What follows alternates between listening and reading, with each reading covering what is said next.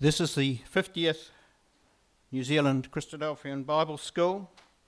Our third period study is Brother John Popel on growing closer to God.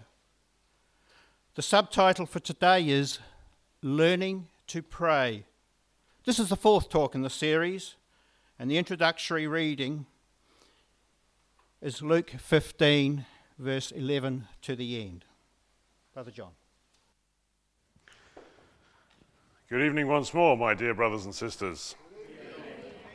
I do uh, offer an apology considering it's come this late in the week, but I should explain uh, all these slides can be made available to you. Um, not only Brother Ton is uh, cleverly uh, encrypting them along the DVDs, but if you have your own flash drive, I can happily give you any of the PowerPoint series you need. So don't feel that you have to take notes to get the information, but if you like to take notes, obviously, uh, please continue to do so. This is the last talk there of the series of four, Growing Closer to God, and now we're going to look uh, at the best example of all. We're going to look at the Lord Jesus Christ.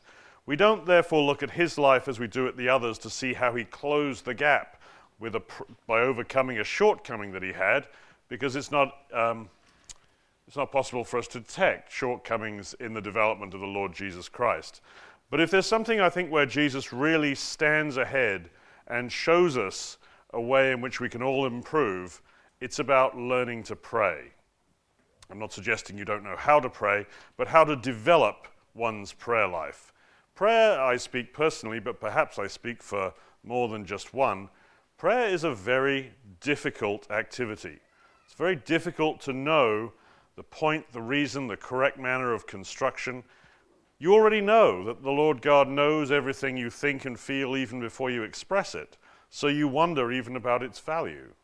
So it is a very difficult thing, but I have every confidence that if a disciple were really to say to me, I want to be a better disciple, what should I work on?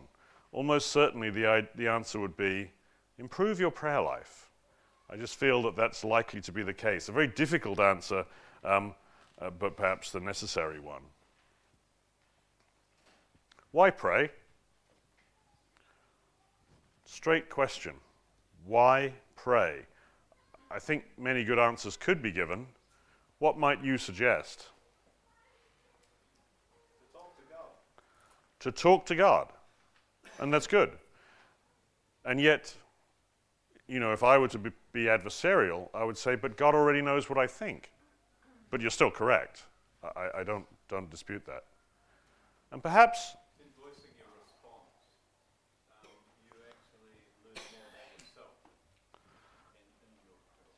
I think that's a really good answer. If you didn't hear Brother Paul, the idea is that in articulating and vocalizing your own thoughts, you begin to crystallize them. In other words, yes, God knew what you were thinking before you prayed, but you might not have done. And as you actually begin to find words or at least feelings in which to express that prayer, we learn to refine our feelings and understand more about what it is that we really want. We're Acknowledging God. We're acknowledging God. We're acknowledging his presence. Yes, we're acknowledging that we know that he's there. And here's a very simple answer that uh, attracts me. Why pray? Because Jesus did. We're told he is our example. And if his resonance with the Almighty Father was even greater than ours, i.e., his distance between him and his Father was less than ours, then God knew what Jesus was thinking even more, if that's not a foolish statement, then God knows what we're thinking. And yet Jesus prayed. And if Jesus did it, we can trust it's the right thing. Remember, one of the charges we have in discipleship is become like Jesus. Well, to become like Jesus, we do what Jesus did. Not just in appearance, but more in actual lifestyle. We're going to try a little bit later on to become like the 1960s. That's all rather fun. And realistically, the only thing we can modify in an evening is our outward appearance. So we'll probably be modifying our dress code and our outward appearance to become like the 1960s. That's just an external match. But if we're going to become like Jesus, we become like Jesus by doing what Jesus did. The news about Jesus spread all the more, so that crowds of people came to hear him and to be healed of their sicknesses. But Jesus often, I noticed that word there, Jesus often withdrew to lonely places and prayed. Jesus prayed. frequently. Do I pray frequently? I'm not sure it's frequently enough. Why don't I pray frequently enough? Because my life is already full of stressful activities. That's perhaps the stupidest answer you can ever give to a question, isn't it? My life is full of stress, so I don't have time to pray. What were you hoping prayer would do? Well, reduce the stress. But I don't take time to reduce the stress because I'm stressed. You see? And again, that's Brother Paul's point. By the time I say it out loud, I suddenly realize that's ridiculous. I need to change what I'm doing. Jesus was the closest to the Father, uh, closest of all to the Father. I and the Father are one, he said. What a beautiful statement.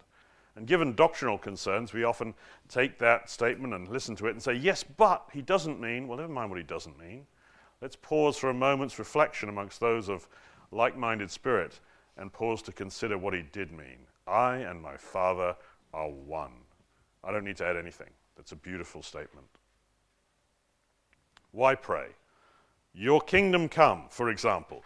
Jesus uh, instructed his disciples, asked, Lord, how shall we pray? And he gave them some suggested ideas, and one of those was, Your kingdom come. I hope we believe that. Do we believe that God's kingdom will come? I'm hoping that's a general yes. It's a little quieter than I hoped for, but uh, it's still a form of assent, so we'll go with that. Will it come? Yes, we believe it will come.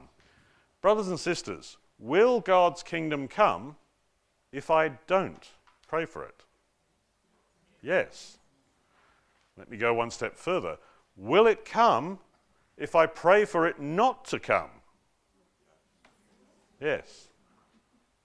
So why pray?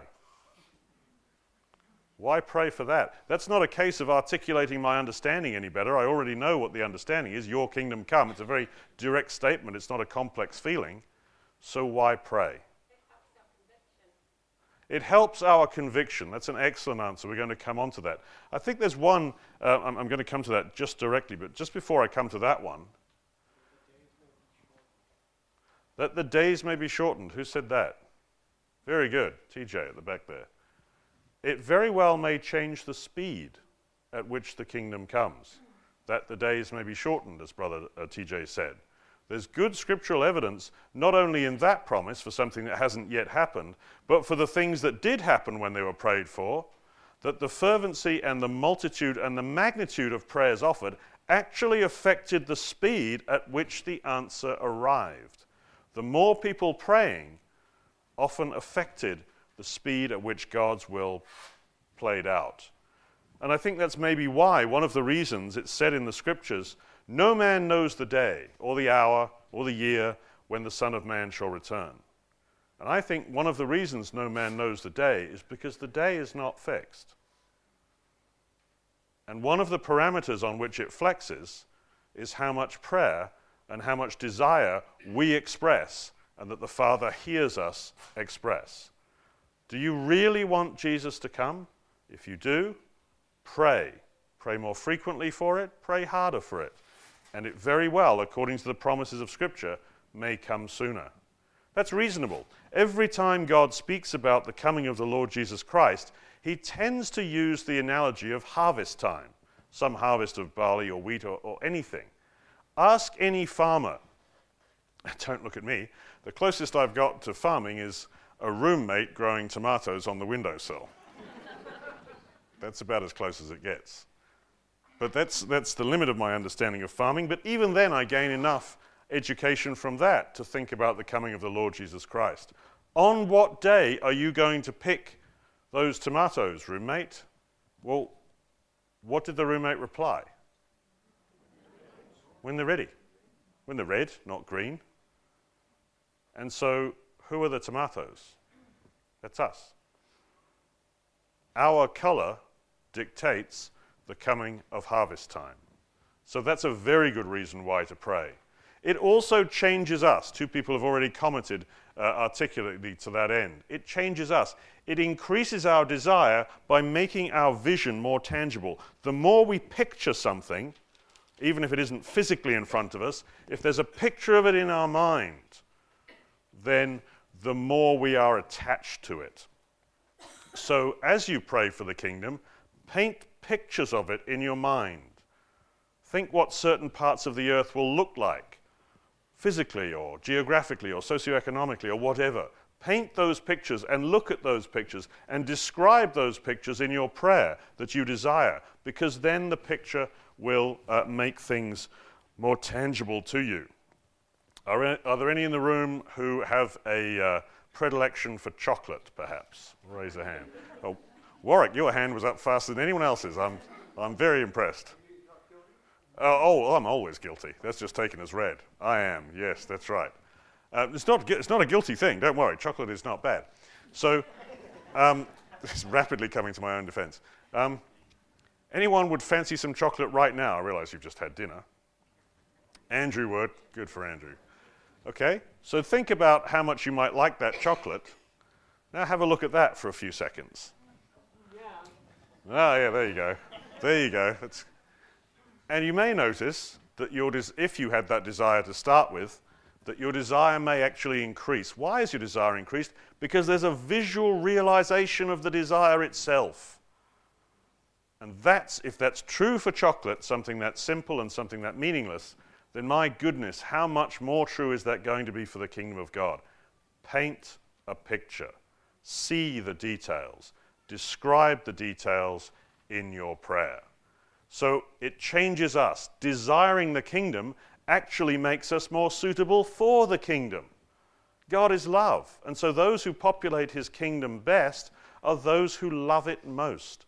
Those who love it most are those who desire it most, and those who desire it most are those who've increased their desire by whatever mechanism. Let me take that picture away, because otherwise you'll, you'll be thinking, they're right, very good, you're welcome. That's how um, we can operate in our prayers to change both ourselves and potentially, can we believe it, even potentially the start time of the kingdom. It is still likely, though ever less probable, that the kingdom will come in 2015, but if not, 2016 is but around the corner and awaits our opportunities. Three words when preparing for the kingdom was on Jesus' mind, and he spoke to that, uh, that effect, and all of a sudden he spat out three random words right in the middle of his dialogue, and he said, Remember Lot's wife.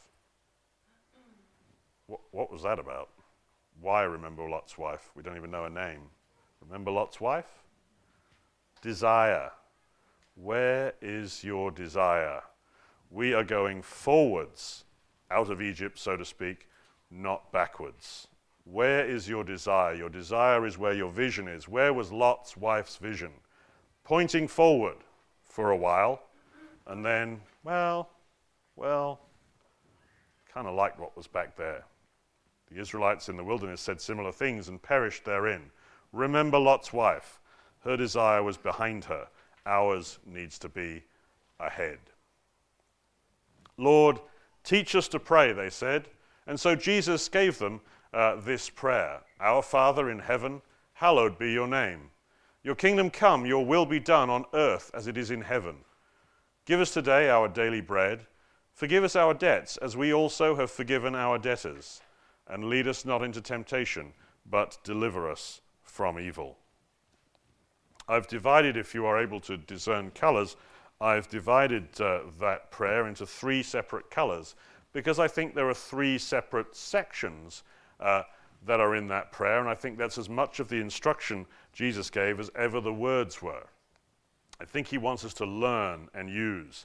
I don't wish, wish to criticize my friend, but I have a friend who is now of relatively great age, over the age of 80, not a brother, but he prays at mealtime which is good, and he is thankful to God, which is excellent. And at every mealtime, he says these words and no other.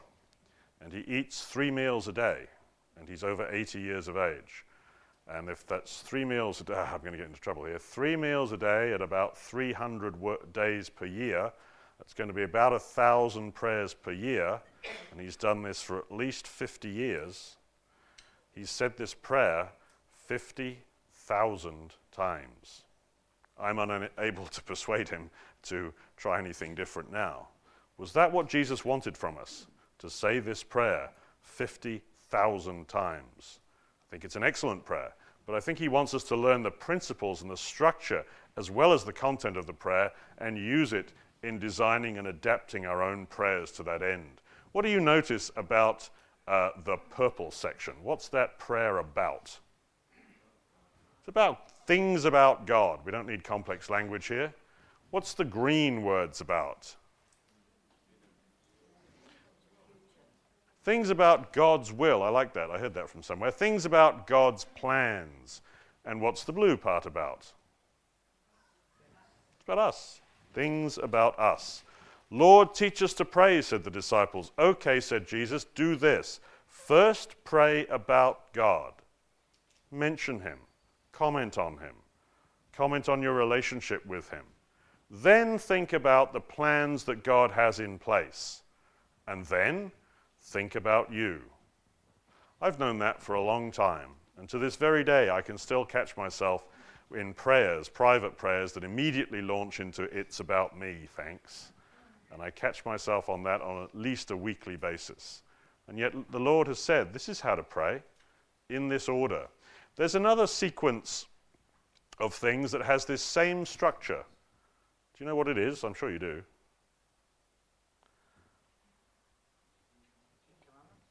The Ten Commandments was nervously whispered over here, but was more, more confidently said over there. I think you're absolutely right.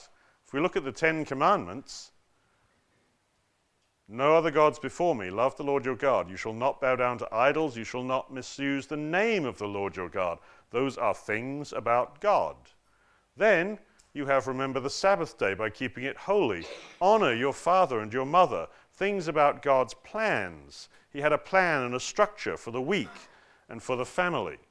And finally, things about us. In fact, if there are 10 commandments on two tablets of stone, and unlike the example given in the background, the Bible is clear that the tablets were written on both sides. Most TV and movie representations me- miss that.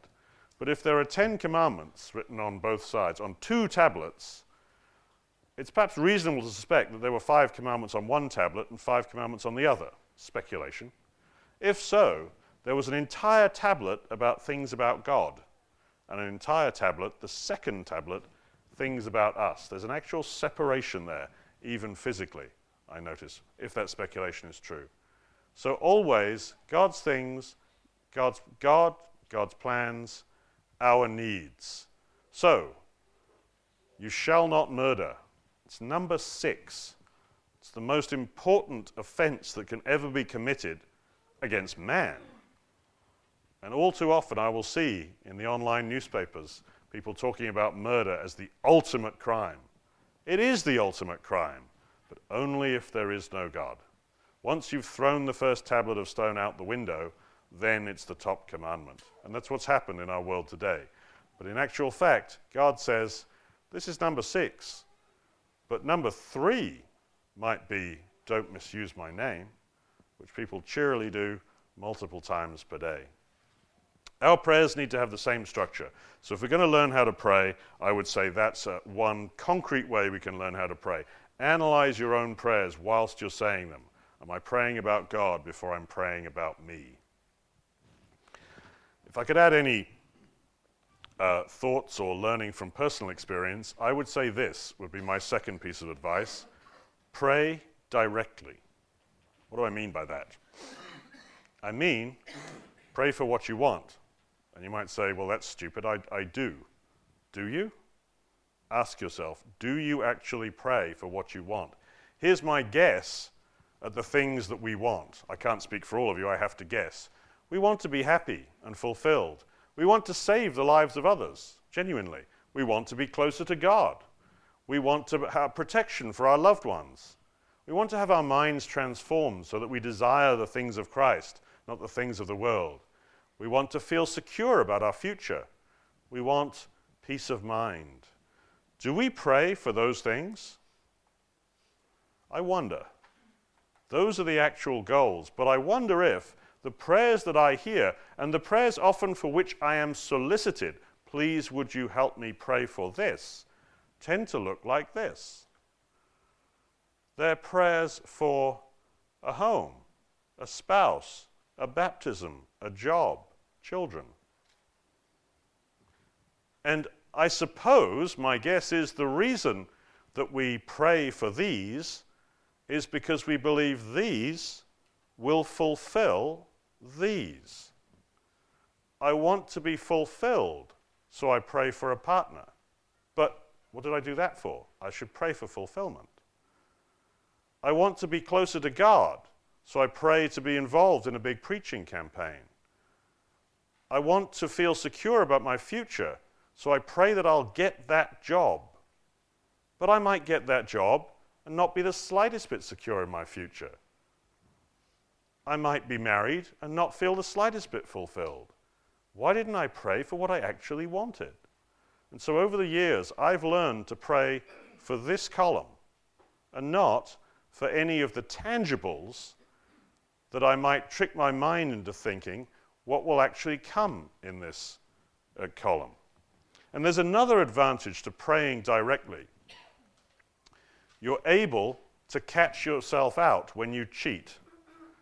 Do not be, uh, do not be surprised that the human mind is deceitful above all things. You might pray that this preaching campaign be tremendously successful and we have at least five, maybe ten baptisms as a, as a result of three months' work, for example. That's a beautiful thing to pray for, isn't it? But what if I'm praying actually to be proved right? I designed this preaching campaign and I said do it like this, and the other guy had tried to do it like that for six months and nothing happened. So if we do it like this, like I said, and we get a lot of baptisms, that's why I'm praying for the baptisms. And I can catch myself in things like that. Sometimes what I'm really praying for is to be proved right, or to indulge myself, or to look superior. And that can happen when we pray, for these indirect tangibles, because in the indirect tangible, you can hide a lot of things that your uh, little undermind will sneak in under the tangible. But when you pray directly for fulfillment or protection for loved ones without any of the tangible coverings, you will discover if any of these rather less uh, worthy things have crept in with your thinking because you'll be analyzing your desires absolutely directly. So that's my second piece of advice pray directly. God will choose whatever tangibles to supply in order to, to fulfill the direct goal for which you're praying. So at this point, we come to a rather unusual uh, section. I'm going to show you uh, literal testimonies of real people, neither of whom you know, um, who have uh, commented and agreed to comment publicly on their prayer life. Now, at some point, particularly in the second case, it's very personal. I've cut out the bits that are sort of a little bit too gruesome, but uh, I think it's useful uh, to see real people in action in their prayer lives who are happy to comment upon them. And one of them is a very happy story. That will be the second one. Uh, therefore, a first we'll address uh, this one. The, the name is a pseudonym, not her real name. And she comments in this way If you had asked me as a young Christian whether I believed in prayer, I would have quickly said yes. I would have told you about the time I spun out in the snow and didn't get hurt, or the time I dropped a house key somewhere in my 74 Dodge Dart and couldn't find it for hours until I prayed. Maybe God takes care of neophyte believers, I don't know. He doesn't seem to take care of old timers, though. I could list probably a hundred prayers that haven't been answered. I'm not speaking of selfish prayers, but important prayers. God, keep my kids safe. Keep them away from the wrong crowd. All three ended up in trouble with the law, abusing drugs and alcohol. I've got to say, Jesus' story of the persistent widow sours. Thousands of people pray for a Christian leader who has cancer and he dies. What did Jesus mean by the parable? That we keep beating our heads against a wall?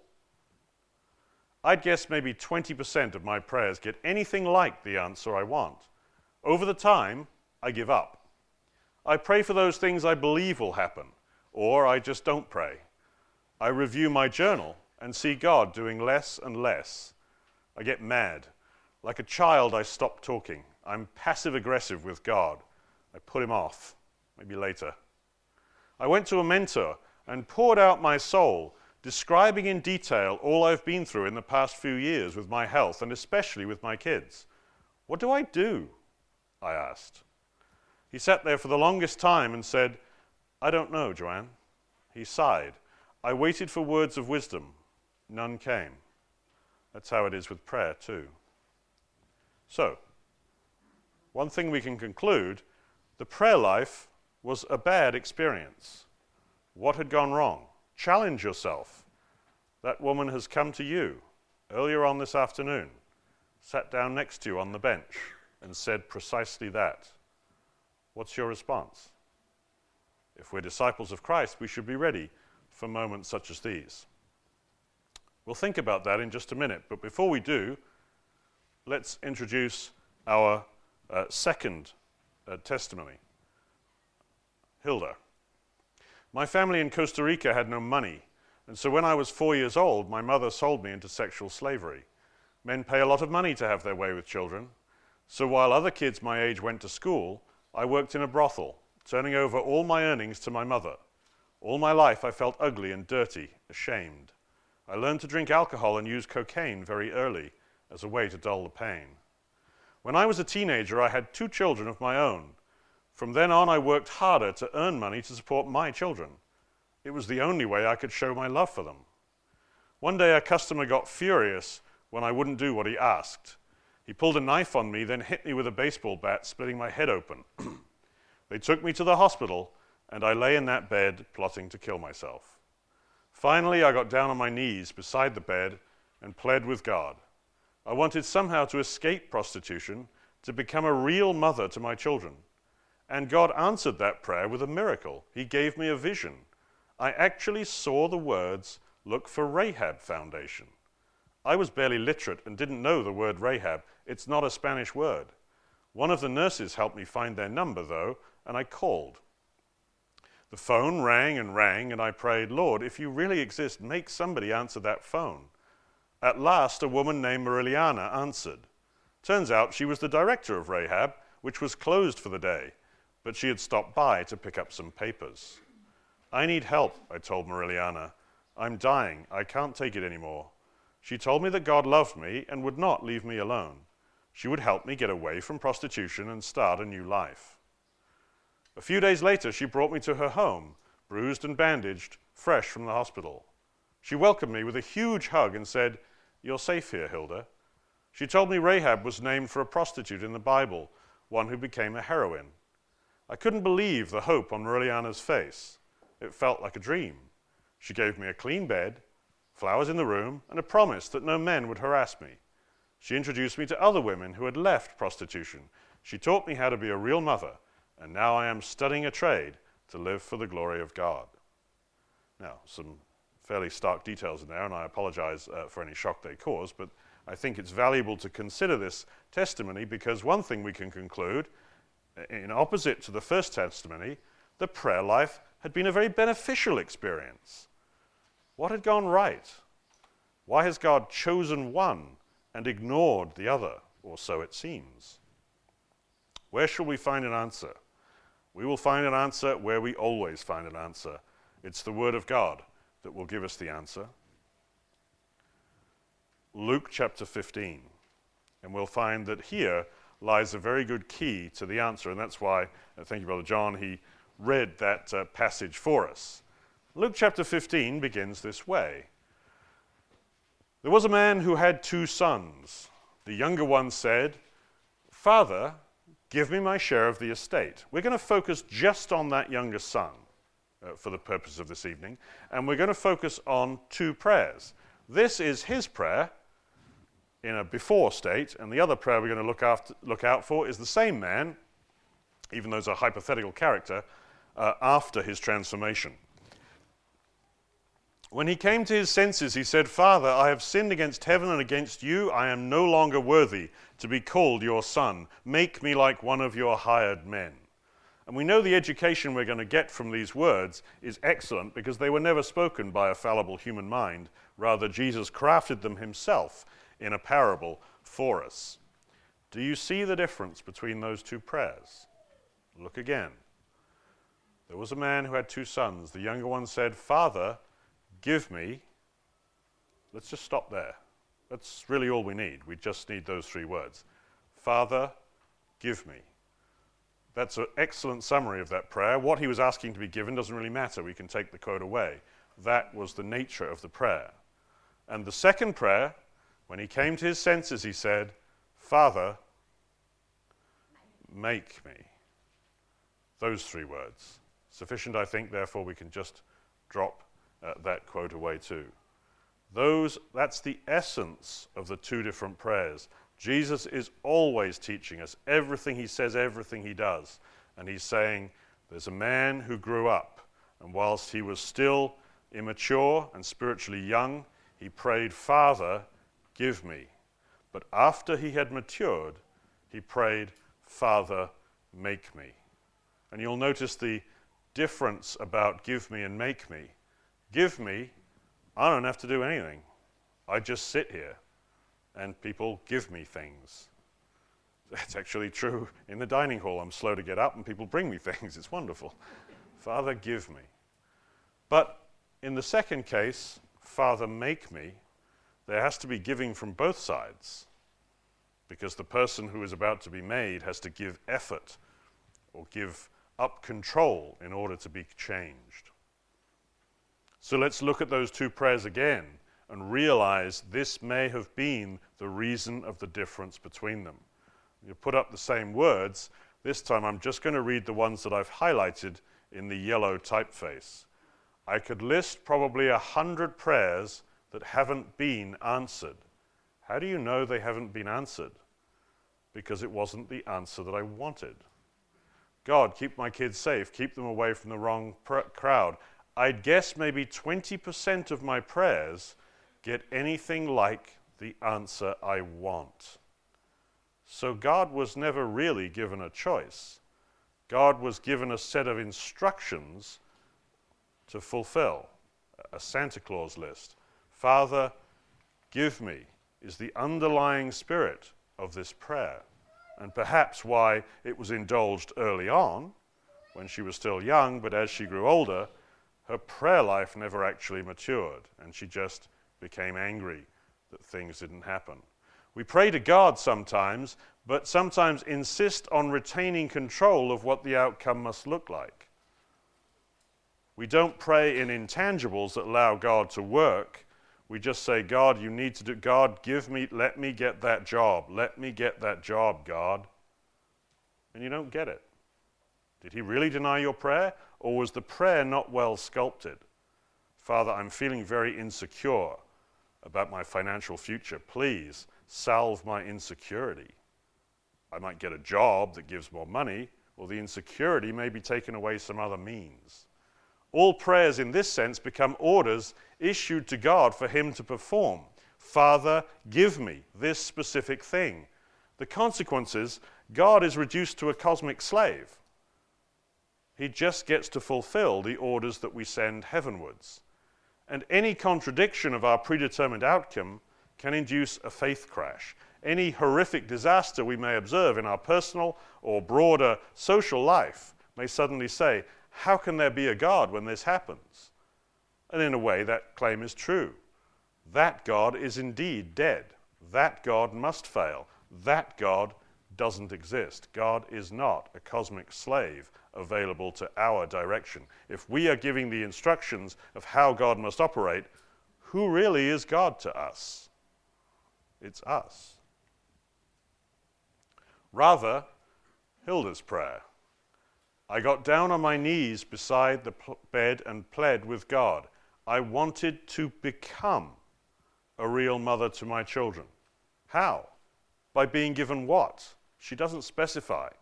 She specifies a godly goal and says, God, you will know the path to get there, and I am open to your manipulation and control to arrive at that ends. Mariliana taught me how to be a real mother, and now I am studying a trade to live for the glory of God. Father, make me, is clearly the basis of this young lady's prayer. And so we've seen the tangible results that happen from a lifetime of Father, give me prayers and a lifetime of Father, make me prayers. And I suppose the obvious question that needs to be asked while we sit here in potential judgment of the lives of others which one is my most common prayer? Think about the last 12 prayers you gave. If your memory's not so good, think about the last three. Which would be the best summary of those three prayers? Could you say it was this one? Or would you say, well, it was probably that one? Father, give me prayers are not wicked or wrong, but they are the neophyte level. They are the beginner's level of prayer. And perhaps they still have some place in later life. But we need to make sure that our prayer life is maturing from Father, give me generically into Father, make me. It can apply even at that most intimate of times that we share together as a community as we pass bread and wine behind. And sometimes we use that time, we don't have to, to think about the forgiveness that, that salves us and joins us in closer union with our Master. Father, give me this bread. Father, give me this wine. Father, give me forgiveness. Why not? All three are freely given. Or how about, Father, with this bread and with this wine, make me that better disciple I desire to be and yet cannot be alone. I think the, the difference between the, the dramatic endings of the Father give me prayer and the Father make me prayer come from their uh, essential basis that one is based in entitlement and one ba- is based in hope. Look again at the words that were in the testimony. I've got to say, Jesus' story of the persistent widow sours. Thousands of people pray for a Christian leader who has cancer and he dies. Why does that make you annoyed? Because I had a right to see him healed. Didn't I just pray for it? Does God not hear English? Is he deaf? I had a right. I was entitled to what I prayed for. And if, you ha- or if you're entitled to what you pray for, that's a bad start. But entitlement and hope are relatively similar things. They're, they're massively different in re- end result, but they can look similar to start with. That's why the confusion can come. He gave me a vision, says Hilda. I couldn't believe the hope on Mariliana's face. Better then that our prayers are grounded in hope. We know our Father is a loving Father, and whatever happens will work out for the best loving care of all concerned. Entitlements lead to demands. We have a right to see this man healed. But hope leads to pleas. Finally, I got down on my knees beside the bed and pleaded with God.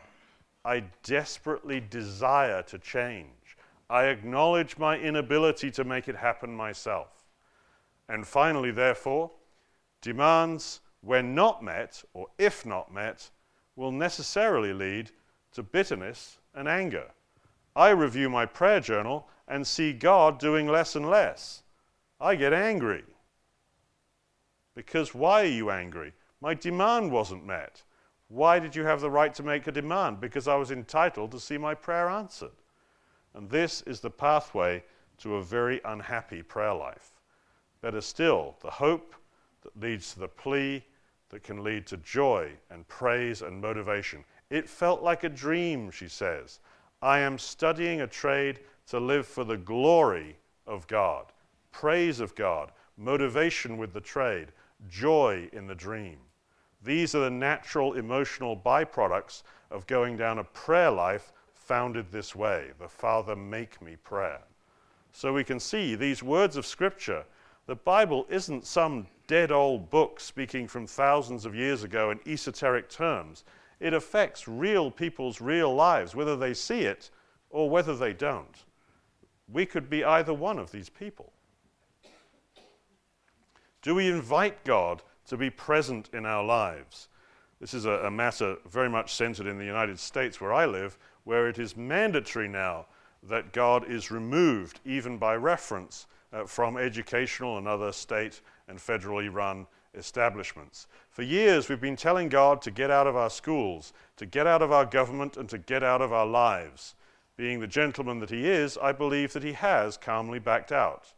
How can we expect God to give us his blessing and his protection if we demand that he leave us alone? Whilst that's a good comment, it's an excellently insightful comment on a national and social scale, I wonder To what level is that? Could that also be true in your life and my life personally? Have we invited God to be present? Do we need to invite God to be present? Isn't He with us anyway? Ah, you mean, do we have a right to having God with us? There's some very interesting passages in the scripture that show that God actually looks for his disciples to invite him to be present. You may not have noticed this, because I, d- I certainly didn't notice this, but when Israel went out into the wilderness under Moses, God had initially said, I'm not coming with you. Do you remember that? I did I missed that. I managed to read so fast I just skipped right over the top of it. God said, I'll paraphrase, you guys are really annoying and you tick me off every five minutes. I'll tell you what, if I come with you, I'll probably wipe you out at some point. I will meet you at the promised land. Off you go. Clearly, that's a bit of a paraphrase. You are a stiff necked people. If I were to go with you even for a moment, I might destroy you. It's actually pretty accurate to what was said. To which Moses re- replied, Lord, if your presence does not go with us, don't even send us up from here. How will anyone know that you are pleased with me and with your people unless you go with us? What else will distinguish me and your people from all the other people on the face of the earth? And the Lord said to Moses, I will do the very thing you have asked because I am pleased with you.